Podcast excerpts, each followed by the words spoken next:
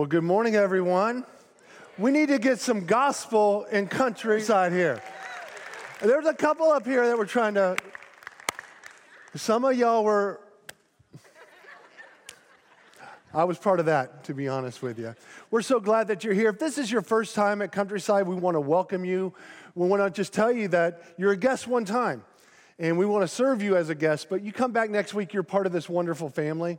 If you're watching online, we want to thank you for joining us. You're part of our family as well. So let's welcome all of our guests and those that are watching online right now. Well, this week is election week, so I want to encourage everyone to use your freedom this week and get out and vote. Pray, ask God to lead you, vote your values, vote what's important to you, because God is not done with America yet. Can you say amen, countryside? So let's get out and vote. Are you ready to get into God's word today? Let's hold up our Bibles. Father, we thank you for your word. Your word brings life into our weary bodies, and I pray, God, that you would give us strength in Jesus' name. Anoint this word, I pray. Thank you, Lord. Amen. So I got a true story to tell you this morning. There was a man that was born in 1725. He struggled massively. He was a sinner. We're talking sinner. You look up sinner in the dictionary, this guy's picture is next to the word sinner. In his early 20s, he worked on a slave ship.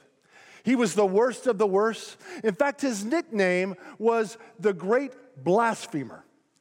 He was a raging drunk, immoral, hateful. He cussed like a sailor. In fact, the captain of the ship not only said that he used the worst language he'd ever, ever heard in his life, but he also created new words that exceeded the language of verbal debauchery. Welcome to Countryside, as I described this guy from 1725. He was so hated, one time when he got drunk, he fell overboard Instead of his shipmates throwing him a life preserver, they actually harpooned him like a t- tuna, and he had a scar on his side the size that he could put his fist into. This was not a popular man. He was so arrogant and disobedient that the captain once had him stripped down to his waist, and he was flogged eight dozen lashes in front of 350 men. This man got so upset with the captain that he decided that he was going to murder this captain and then follow that by taking his own life. But before he could execute his plan, a huge storm began to blow. The storm began to hit the ship. Everyone on the ship thought that for sure they're to die in this storm. Sure enough, his best friend, who was right beside him, got blown off the ship and was never seen again. He thought his life was over. And he found himself in the moment of his greatest trial, in his deepest fear, and he began to cry out to God. So, the God that he blasphemed, he called on and said, Lord, have mercy on all of us. And we, when he survived this brutal storm, and it was in this moment of his greatest desperation, he actually called on the name of God, the God that he had hated and blasphemed. Lord, have mercy on us all.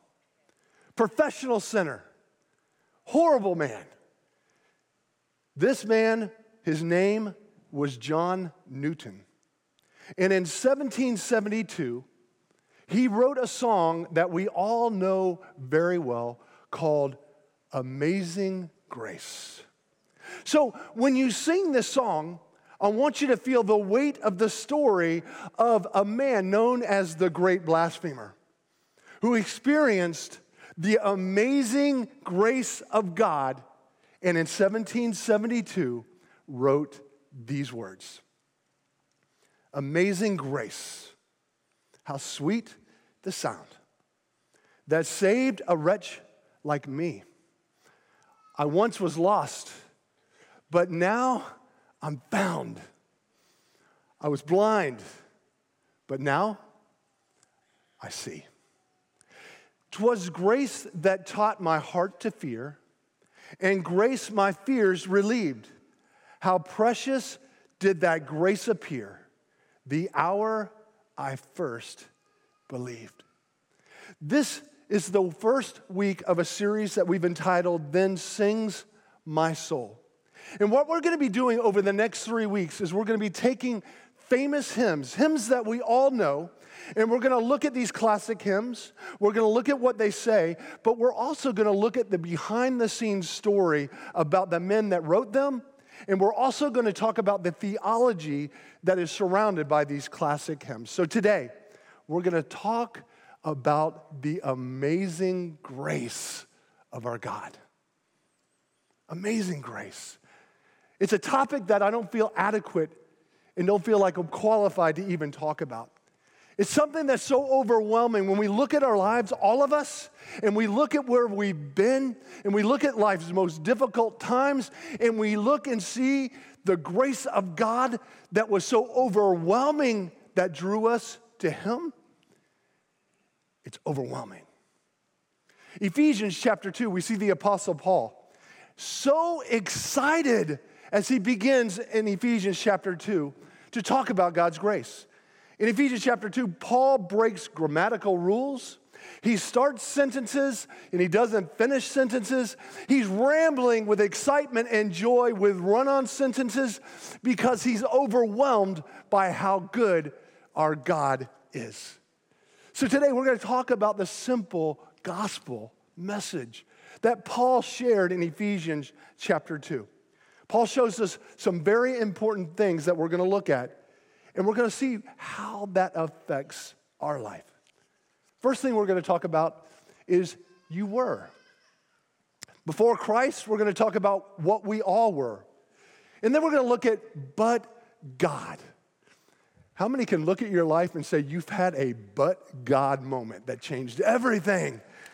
But God. And then we're going to look at by grace. Grace. What is grace? Grace is unmerited favor, undeserved favor that God pours out upon us, even though we don't deserve it. He gives it so freely. So let's start in Scripture in Ephesians chapter 2, verse 1, as we look at you were. As for you, you were dead in your transgressions and sins. You see, if you are in Christ, you are not where you were. Ephesians chapter 2, verse 3, it says, All of us, everyone say, All of us. All of us also lived among them at one time, gratifying the cravings of our flesh and following its desires and thoughts. Like the rest, we were by nature deserving of wrath. If you are without Christ, the Bible says you are dead in your sins. It actually goes on and teaches that we are all deserving of wrath because of our sin and our sin nature. It goes on to tell us at times that we're called enemies of God because of the very nature that we were born in. Now, I understand this isn't a popular subject as we look at today's culture. People don't like hearing about sin, or people like thinking that, hey, I'm doing great, Pastor. I'm in, I'm in church for an hour a week. Come on, back off, bro. I'm better than my next door neighbor that just hit his wife last night. I'm doing pretty good. Listen, all of us are sinners saved by grace. You may say, I have a good heart. I'm not as bad as everyone else. I'm not a bad person. But you see, we're all born by nature as sinners. Our parents were sinners, their parents were sinners, and it goes all the way back to Adam and Eve for the original fall of sin. And by nature, the very nature that we were born in, we're not good. So let me ask you this little quiz. How many of you have ever lied? Oh, people whose hands are not up, lie right now. How many have ever stolen anything? Well, if you got a countryside Christian church pen by your phone at home, just saying. How many have ever lusted? You know, Jesus goes on and talks about if you've even looked at a woman with lust in your heart, you have committed the sin of adultery. Now, got quiet. So, what I'm saying to you, countryside, based on the word of God, you are a lying, thieving, adultering group of people, and I'm right there with you. So, for those that are still left online, welcome to Countryside. We're so glad that you've joined us today. But you see, it's, it's so important that we begin to see ourselves from the nature that we come from and begin to feel the guilt and the conviction because here's the deal until you see yourself as a sinner, you won't see your need for a Savior. And here's the good news about our Savior, Jesus He didn't come for the righteous, that's not what He came for. He came for the sinners. He didn't come for those who are healthy and those that had it all together. He came for the sick, the wounded. Because Jesus came for those who are broken and hurting, we need a spiritual cleansing and healing. Jesus came to this earth to set sinners free. And that's why the Apostle Paul says, You were, but then he goes on to say, But God. You were sinners, but God. See, some people, they say, I'm, I'm not that bad, you know. But it doesn't say that Jesus came for the semi sinners or the partial sinners or the not so bad sinners. Jesus came to save the spiritually dead wicked, wretched people because we as mankind are in desperate need of God's grace. We're sinners, but God. Some of you have had a but God moment, and in that but God moment, everything changed. Maybe you were searching and you were confused, but in that moment, God showed you the way through His Son, Jesus Christ. Maybe you come in here today and you're hurting and empty. I want to tell you, it's in that but God moment that the Spirit of God will fill you and fill that void that you have without Him. Maybe you've struggled in addiction and bondage. I want to tell you, in that but God moment, Jesus will set you free. You were without Christ, but God. And this is what we pick up in Ephesians chapter 2 with the Apostle Paul. Apostle Paul had a but God moment. Now, let me give you a little description of where Paul was before this. It doesn't say that Paul cussed like a sailor, but it does say that Paul was an evil man. That Paul was a modern day zealot against Christians. He killed Christians. It was like ISIS back then with his crusade was to kill anyone that he could see that had Christianity on their mind. So if you were having a conversation with Paul, he would say he was a breathing, murderous, threatening man. And while he was traveling to meet a high priest, he was determined in his heart to get rid of all the Christians. They were called people of the way at this time. You see, Paul hated anyone who loved Jesus, but God but God who is rich in mercy. Mercy. What does mercy mean? Mercy means to when God holds back what we really deserve. You know what Paul deserved? Guy was a nut. The guy was killing our friends, people of the way. He deserved to die in that moment. He deserved to have a lightning bolt come down, strike him dead. But God, who is rich in mercy, Paul goes on to say, He was blinded by a light from heaven, and he heard heaven say, and this is what Paul's name was before he found Christ. He heard a, a voice from heaven say, Saul, Saul, why do you persecute me? For three days, Saul was blind. And he goes to an ordinary guy by the name of Ananias. Ananias was a loving Christian man and had every right to hate Paul. He knew what he was about. He knew that he would kill his loved ones. He had every right to walk him while he was blind to the side of the cliff and say, Paul, just three more giant steps forward. He had every right to do that, but he didn't. Instead, what Ananias did is he loved like Jesus loved. So instead of hating Paul, he laid hands on Paul. The Bible describes that moment as scales literally falling off the eyes of the Apostle Paul. It was there that Paul knew that he was chosen. Ananias baptized him. Ananias told people and, and, and, prophesied that the guy that was killing Christians was now called to preach the good news of Jesus Christ.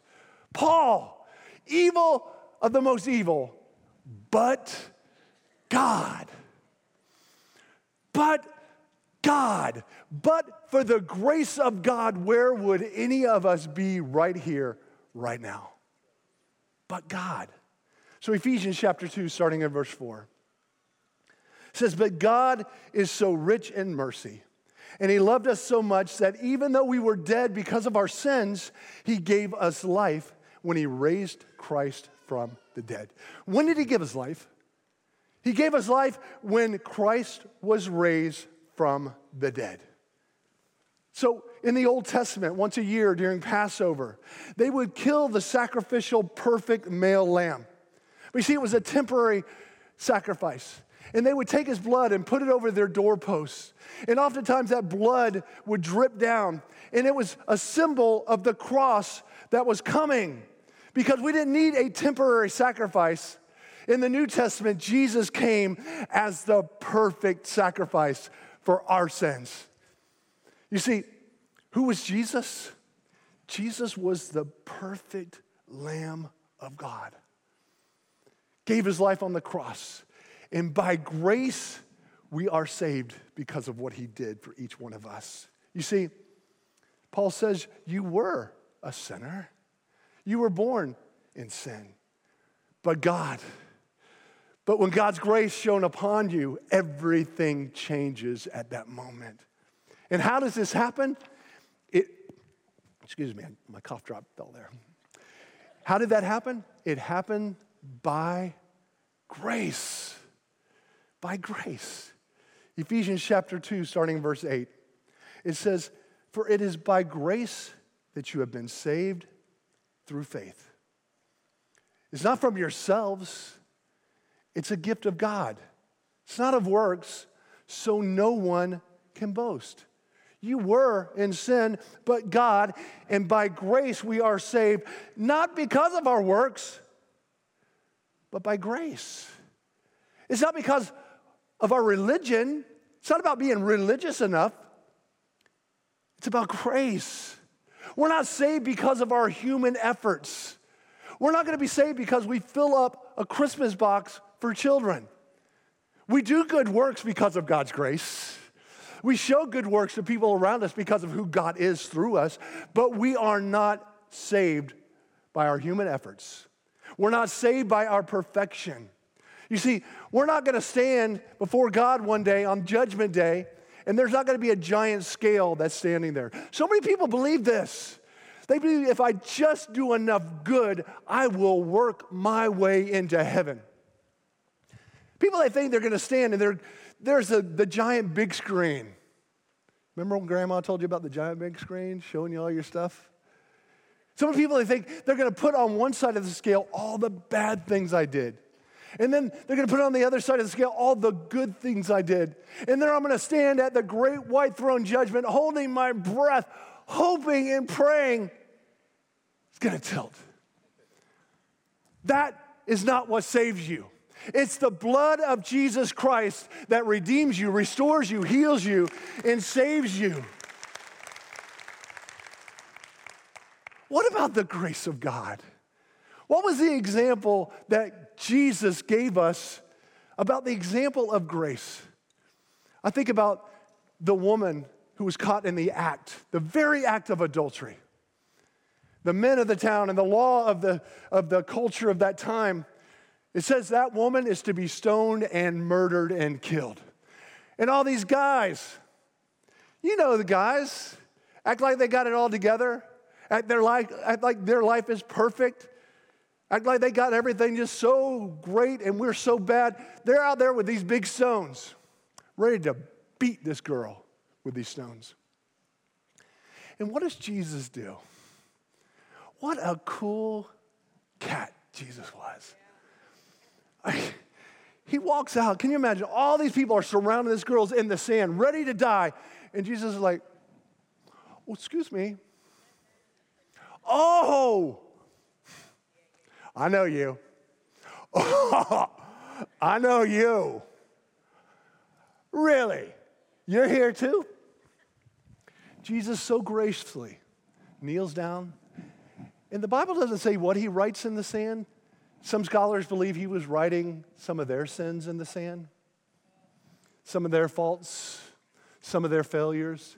But you know, these men that were so prideful, so puffed up, so religious, each one of them, one by one, dropped their stone. One by one, dropped their stone. Until it was just Jesus and the woman. And what does Jesus do by grace in that moment? He doesn't look at her and say, Listen, you know, you might want to find a different career, you know. No. He takes her, he lifts her up, he restores her, and by grace, he says to her, Where are your accusers? She says, They're, not here. And he looks at her by grace and says, You are restored. Now go and sin no more. That's the grace of Jesus Christ. There was another one. There was a man with, with two sons. One of the sons is like, I want my inheritance now. I want my money. We live in a, a world and a culture is like, I want my money now. I want to spend it. I want to party. Well, the father gives it to him. The son goes off, lives a terrible life of rebellion and sin, spends all of his money. The entire time that's happening, what's the father doing? The father's not, hey, let me send an email to this guy. Hey, son, you're a jerk. Hey, son, you, I want my money back. Why are you wasting? I worked hard for this money. No, no. The father was praying. The father was praying for his son that was rebellious. It says one day, when his son was completely broken, had no money, he thought in his mind, if I could just go back to my dad and I could just work in the farm, I could just work with the pigs, I could just do whatever I could just to have a place to stay. But you know what's interesting? The father was such a symbol of grace in this moment. It says, he saw his son coming over the hill. Now, he didn't go to the other son, ah, your brother's coming back, you're gonna have to move over and put the bunk beds back up. He saw his son coming, and the Bible says that he ran to his son. He ran to his son. And he took his son and he hugged him. By grace, he hugged him. By grace, he restored him. By grace, he forgave him and then moved even a step further and said, Here's my coat. Put a ring on his finger. Get ready. Guys, kill the fatted calf because tonight we are going to have a party like no other party before because my son has come home. My son was blind, but now he sees. My son was lost, but now he's found. That is the grace of our Lord Jesus Christ. That's what grace is. And Jesus, hanging on the cross between two criminals, rightly there to be punished by death. Jesus, perfect, sinless, perfect Son of God. One of the criminals was shouting out insults yelling at Jesus, If you're really the Son of God, get off the cross, have angels come take you. But what did the other one do? The other one said, Lord, have mercy on me. Jesus, in agony, in pain beyond belief, hardly able to breathe. And he looked at this man. He looked at this man with mercy and grace in his heart. You see, Jesus knew that that man could never, ever do a good work because he's getting ready to die. He knew that that man could never join a church. He knew that he could never give in an offering. He knew that that man was not going to be baptized.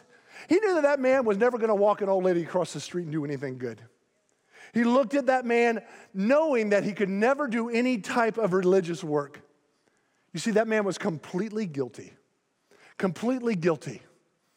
But by grace, Jesus looked at him and said, Today I will see you in paradise. Grace. The grace of God. I look at our church, I've had people come to me many times. They say, Pastor Glenn, I was an alcoholic, I've broken, I left my wife, I've cheated. And I, my office have held hands with people and prayed God's grace. And I've seen people whose life were completely broken in this church that God healed, God restored, God raised up, and He did it. Not because of anything we are, but He did it because of His grace. You know, I, I think of this kid in Clearwater, this little fat kid in Clearwater, Florida, insecure, fearful, unable to make friends, lost, broken, disappointed, betrayed, hurt by friends. And I can remember when this little boy just humbled himself and received God's grace and receive salvation and receive God's mercy. And that little boy's life was completely, radically changed because he became a new creation. He wasn't defined by being shy or introverted or, or wounded or broken or hurt. He was defined by the grace of God. And that little boy in Clearwater, Florida, is now pastoring Countryside Christian Church by the grace of God. You were but God by grace. I want to show you this. This whiteboard represents our heart. You know, we come into this world and we have a sin nature. And then we begin to live our lives, and oftentimes this world hurts us, disappoints us. We begin to walk ways we shouldn't walk. We begin to do things we shouldn't do. And the sin gets deeper and deeper and grows and can be so overwhelming. And so, what do we do? Oftentimes, what people do, they try to fix it themselves. You know what? I feel shame, but you know what? I feel so much better if I have an alcoholic beverage just to numb it a little bit. And we try to, we try to fix it. We surround ourselves oftentimes by wrong people and people that are not walking towards the Lord, and, and we try to fix it. And all we do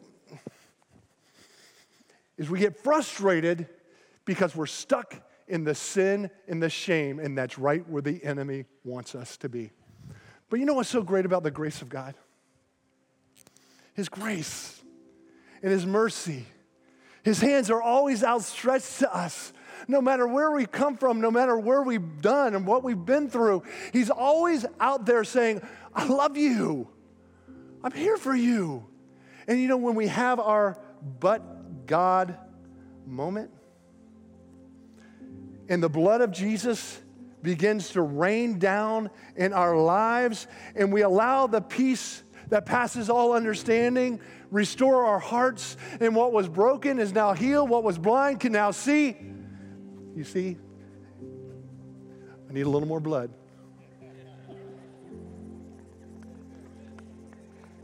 There's always room for a little more blood of Jesus. But you know what happens? He wipes our heart white as snow. Because that's who Jesus is. What was broken can be healed. What was lost can be found. What was blind can now see. But it's up to us to allow the grace of God to come into our heart and come into our life. Who did Jesus come for? He came for all of us sinners, not semi sinners but for us, wretched, pitiful spiritual sinners.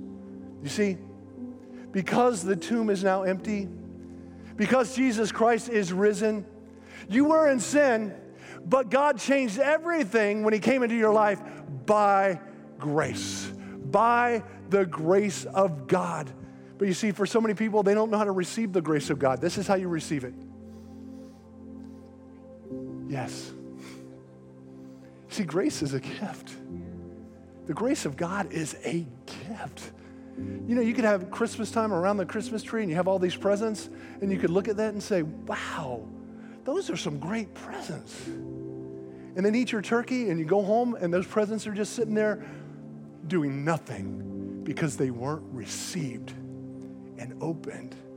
You see, grace is a gift that God is saying to you no matter where you've been, no matter what your background is, no matter what you've done, by grace, I'm offering you salvation, healing, forgiveness, restoration, hope. Simply by saying yes to Jesus. Can we all bow our heads and close our eyes just for a moment? Maybe you're here today. Maybe today, today, maybe that's your but God moment. Maybe things aren't looking so good. I could say that I've had times where things haven't looked so good, but God. Maybe you've been broken. I can tell you, we live in a broken world, but God. Maybe you need healing today, but God. Maybe you need the Spirit of God to set you free. The Bible says, Whom the Son sets free is free indeed. But God. So, my invitation to you today is do you want the free gift of salvation? Do you want to accept the free gift of grace? Because it's by grace that we're saved through faith. It's a gift from God, lest any man should ever boast about it. If that's you today, you want to be included in this prayer. When I count to three, I just want you to raise your hand. I'm not going to call you out, I'm not going to embarrass you. Hands are already going up, but I want this to be your but God moment. One, two, three. Raise it up high. Yes, yes, yes, yes. Yes, yes. Amen. Yes. Raise it up high. If you can't raise your hand up high in a church full of people praying, there you go. Yes, yes, yes, yes, yes. If you're at home, this moment is for you. This moment is for you.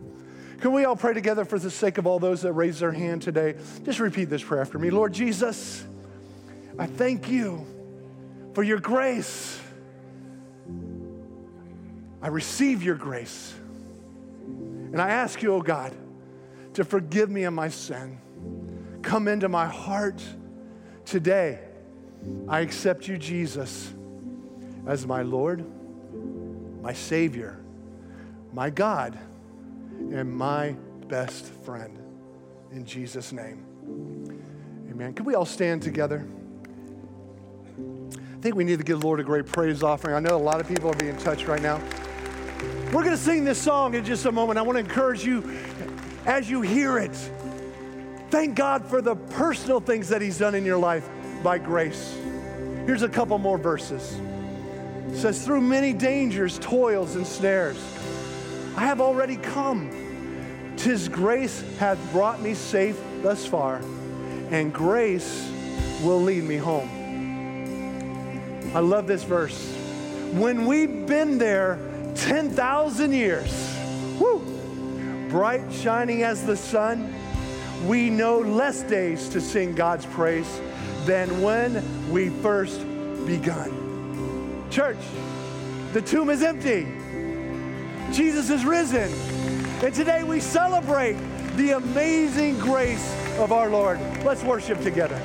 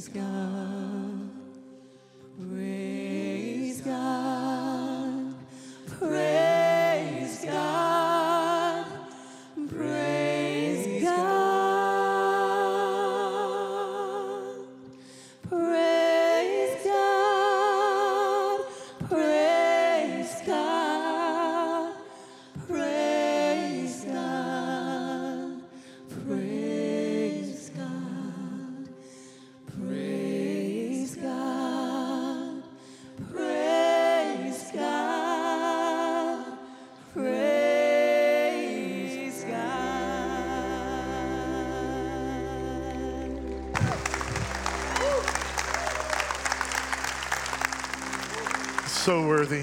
What a perfect time now to take communion together as a family. If you would take your elements. What a message. It's one of the best messages I've ever heard in my life, all about His grace.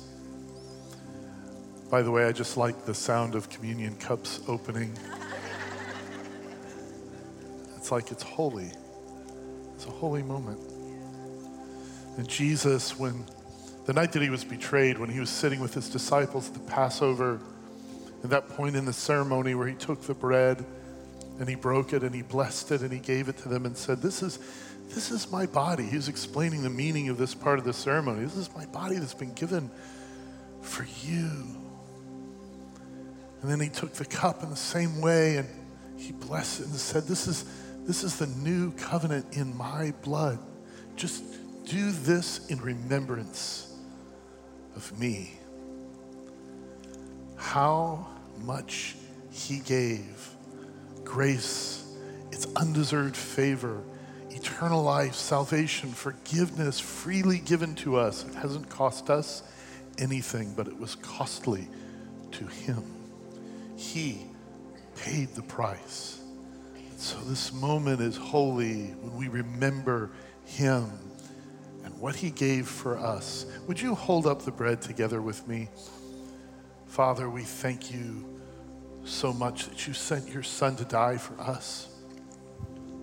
And then his body that was given for us and pierced through for our transgressions, we're, we're made whole. And then when he rose from the dead, we're given life now and eternally. We thank you, Father we have this renewed relationship with you in Jesus' name. Do break this bread together with me.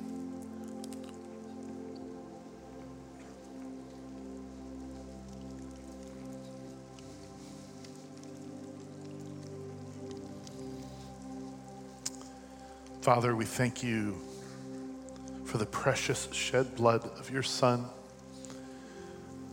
Wash us clean our sins all of our faults, all the things that we've done in rebellion to you, all the thoughts that we've thought,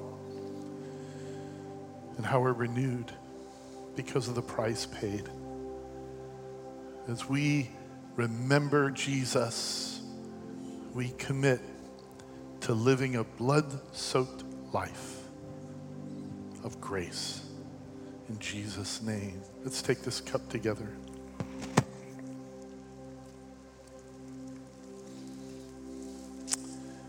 I think it's time for a blessing. What do you think? So, if you would now open your hearts, you can turn your palms upward in an attitude of receiving. You say a blessing over you at this moment. May you be blessed with the eternal, undeserved favor, the grace of our Lord Jesus Christ, and may it flow over and through your heart so much that you show that grace to others who don't deserve it. And may the Lord bless you and keep you. May the Lord make his face shine upon you and be gracious to you. May the Lord lift up his countenance upon you and give you peace. In Jesus' name, amen, amen, amen. There will be prayer team members up here at the front for you to pray with you as we dismiss now. Have a beautiful, beautiful Sunday. I love you, church.